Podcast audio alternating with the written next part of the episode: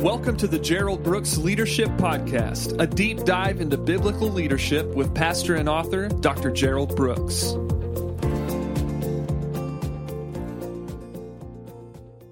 Hi, this is Pastor Gerald Brooks. Thank you so much for taking a few minutes to join me for another podcast. We're literally days away from Christmas, a part of the greatest story that has ever been told for me and what I do in a living, uh, it is just a great time of year.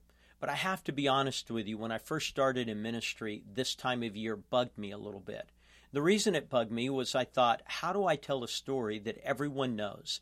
And how do I tell it where I keep them interested even though everyone knows it?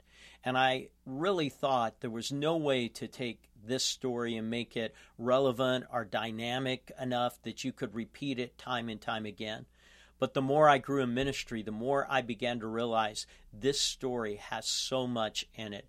That weave within the context of this story are so many lessons, so many takeaways, so many principles that are key to being able to live life at the highest level. And today I want to do that. I want to talk to you about what a leader can learn at Christmas. What a leader can learn at Christmas. The first one is this God is at work even when you do not see it. God's at work even when you do not see it. If you read all the versions of the Christmas story and you read what precedes them, what follows after them, one of the things that you see repeatedly is the involvement of the angelic host. 18 times are we told that angels were announcing, declaring, showing up, uh, working, that the angels were present. Now, the truth of the matter is is that most of us will live our entire life and we will never quote see an angel. But what God's saying is this, on those days that you have your back up against the wall and you look at the horizon and you think, "Man, nothing is changing." On those days, God's still at work. See, just because you can't see it doesn't mean that God's at work.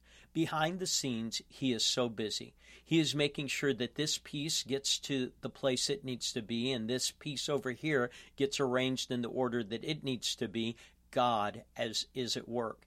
And I say that to you from a leadership standpoint is that so many times when we're busy leading, we are so busy with the day to day that if we're not careful, we'll think, man, it's all on my shoulders.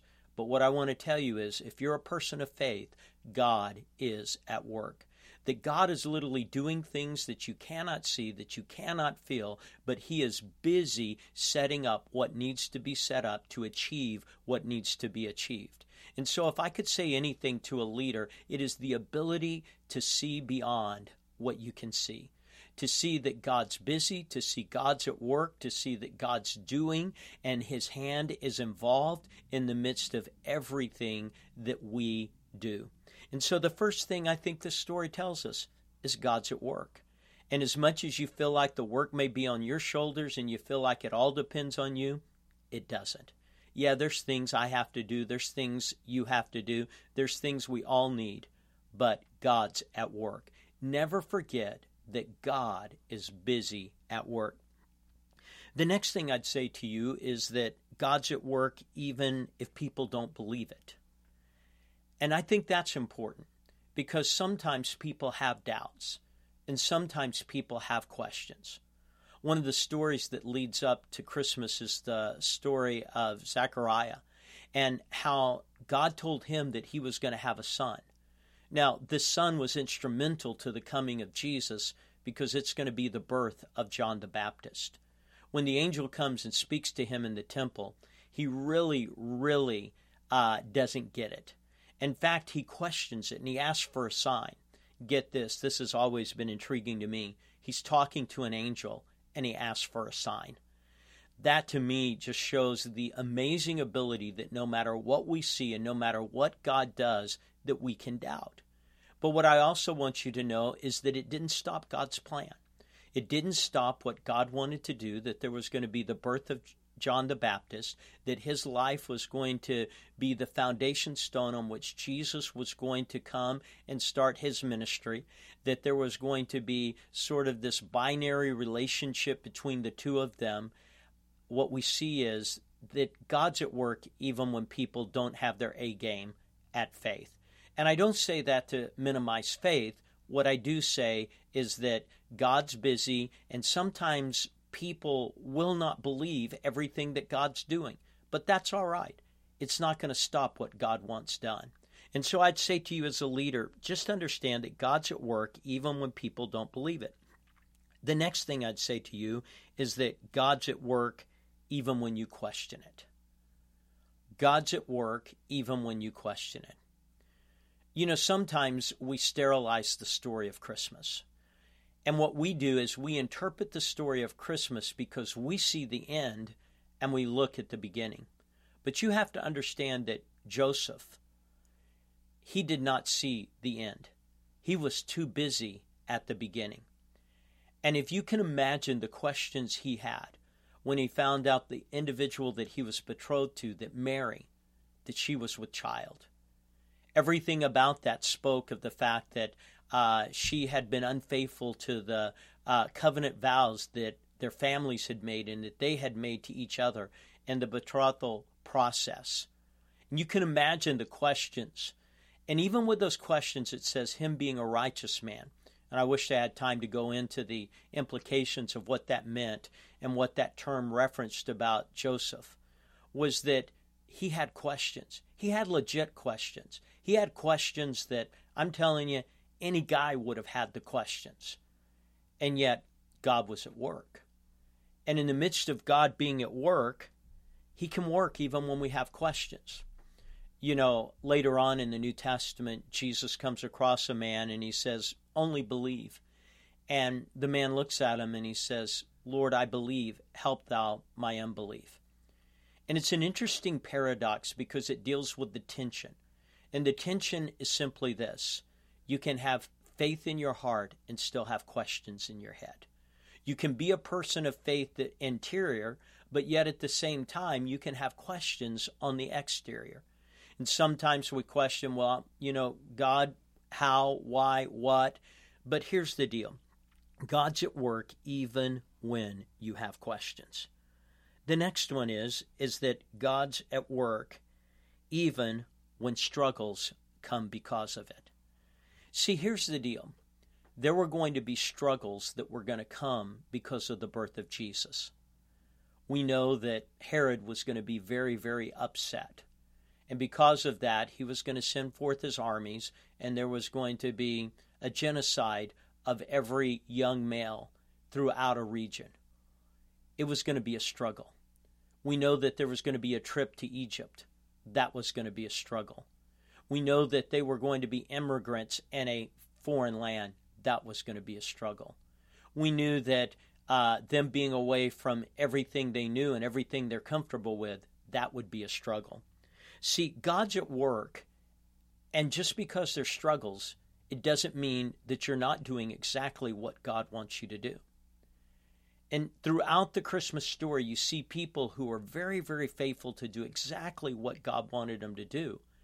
But in doing what God wanted them to do, there were still struggles. And sometimes we sort of put the uh, ultimate positive test on whether God's doing something. And here's how we sort of create a false positive. Well, if everything's going smoothly, then God's at work. Well, if everything's going without complication, then God's at work. If there is no trauma, then God's at work. But none of that lives up to the Christmas story. None of that lives up. And so, if I could say to you as a leader, there are times when you are going to seize a direction that you believe is a part of the purpose and destiny that you're called and created for. But sometimes there's going to be struggles, and you're going to sit there and you're going to want to pull back. And you'll easily say, hey, this can't be God. But can I tell you, God's at work even when there are struggles. And even with the very thing that God's doing creates more struggles for you. God's still at work. So don't give up on God and His work at that moment. And then the next one is this God's at work in others, even when we don't realize it. See, can you imagine that day that Mary received the word?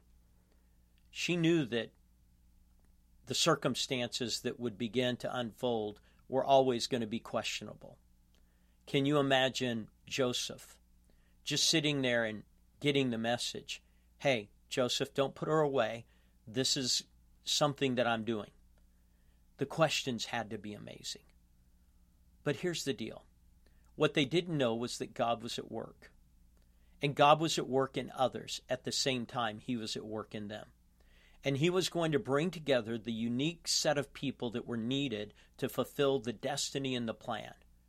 So there were magi from the east, where history tells us they probably were descendants of Daniel uh, from the area of Iran. These magi are going to begin to pick up, and they're going to begin to have a reference place of saying, This is where this is going to happen. But God was at work in them. the same time, He was working Mary and Joseph, but they didn't know it. And God was in work and some shepherds some people who were just out in their fields, who are busy minding their own business, but God's going to be at work in them. God's going to be at work in a lady who just had a ministry of prayer later on when Jesus is going to be brought to the temple.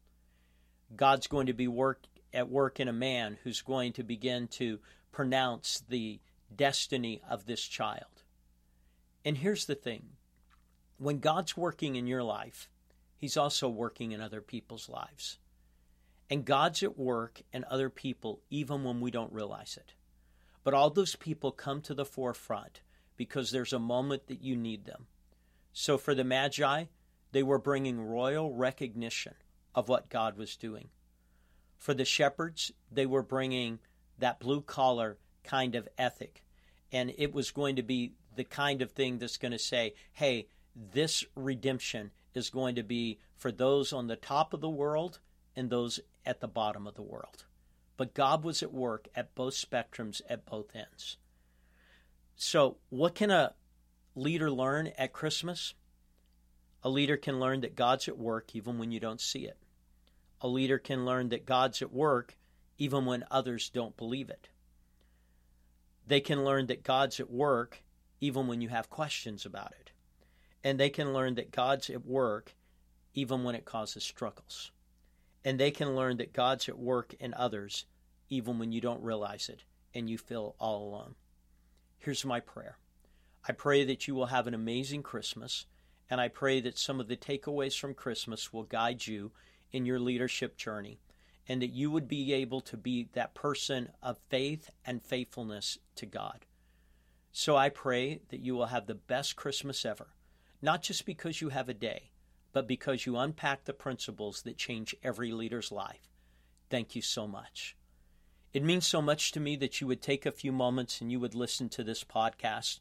I just want to say to uh, many of you that one of the new resources I have out there is a book called Snapshots of Faith. It's one of the most extensive works that I've done in study where I'm really examining the background of what faith looks like.